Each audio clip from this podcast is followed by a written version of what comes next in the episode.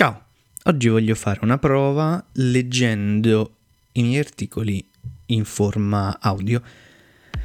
Non lo so, è un esperimento, vediamo cosa esce fuori.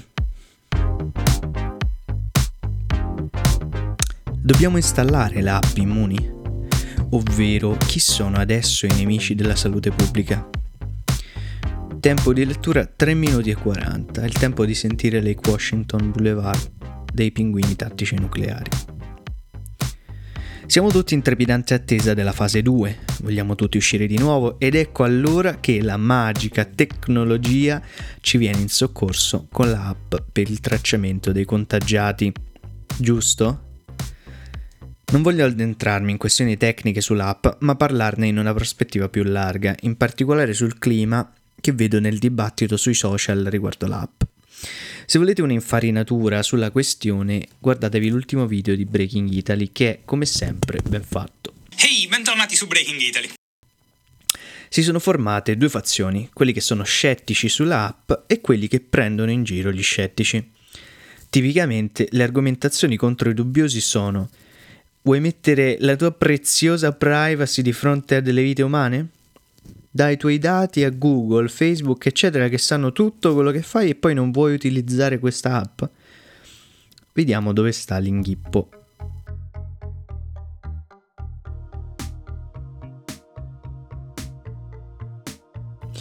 Il problema che c'è in queste tesi è una fallacia logica che si chiama straw man, straw man.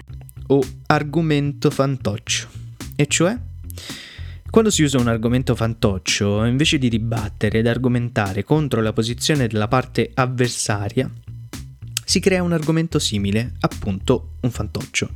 Facciamo un esempio, preso dalla voce di Wikipedia. Alice sostiene che i giorni di sole sono belli. Bob controbatte dicendo se ci fosse il sole tutti i giorni non pioverebbe la siccità ci porterebbe alla morte. È chiaro che Bob sbaglia perché sta cambiando la frase di Alice a suo piacimento. Alice non ha detto il sole è bello e non vorrei mai la pioggia. Questo al massimo succede nella puntata di Due Fantagenitori in cui Timmy desidera che sia Natale ogni giorno. Ve la ricordate? Se fosse ogni giorno Natale, di gioia impazzire potrei! La la la la la, mm, mm, mm, se fosse ogni giorno Natale. Questo esempio è facile, ma ovviamente nella vita reale le cose si complicano. Sempre da Wikipedia. Come si possono costruire i fantocci?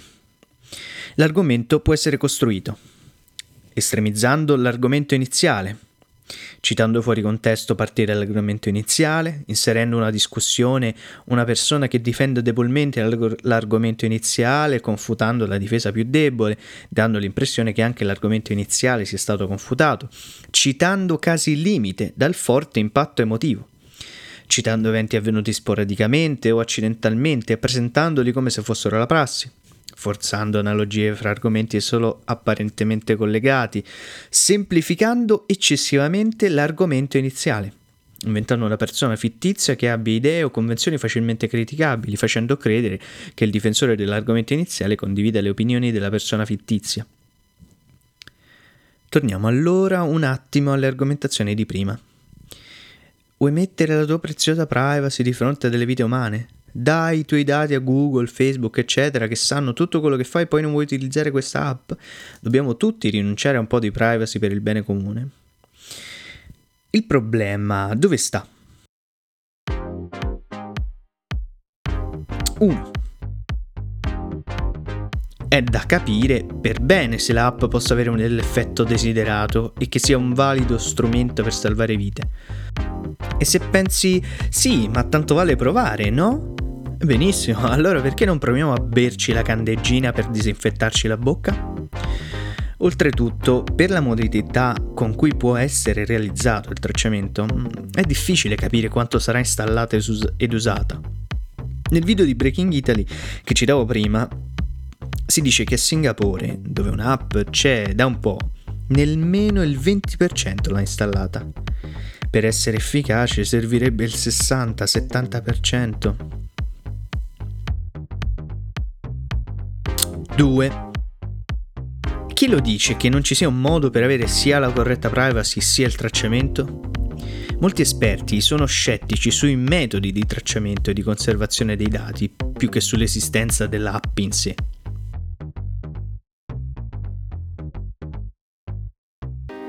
Specialmente su internet siamo tutti portati a estremizzare e polarizzare le nostre opinioni. Chi la spara più violentemente fa più rumore e suscita reazioni di pancia che ti spingono a farti sentire urlando di più e si crea un circolo vizioso. Ne abbiamo anche parlato brevemente riguardo la questione del virus da laboratorio.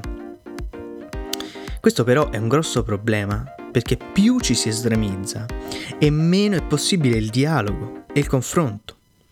E ci si crea a vicenda delle rappresentazioni dell'avversario come un demonio, ovvero se espongo un dubbio, non sto dicendo che sei cretino tu, Sto semplicemente chiedendomi se possiamo fare meglio. Discutere avendo opinioni diverse non è più di moda, forse. Insomma, che ne pensate dell'app? Vi fidate che lo Stato farà realizzare nel modo migliore o siete scettici? Se volete approfondire consiglio il blog di Paolo Attivissimo che proprio oggi ha tradotto un articolo interessante della Electronic Frontier Foundation a riguardo.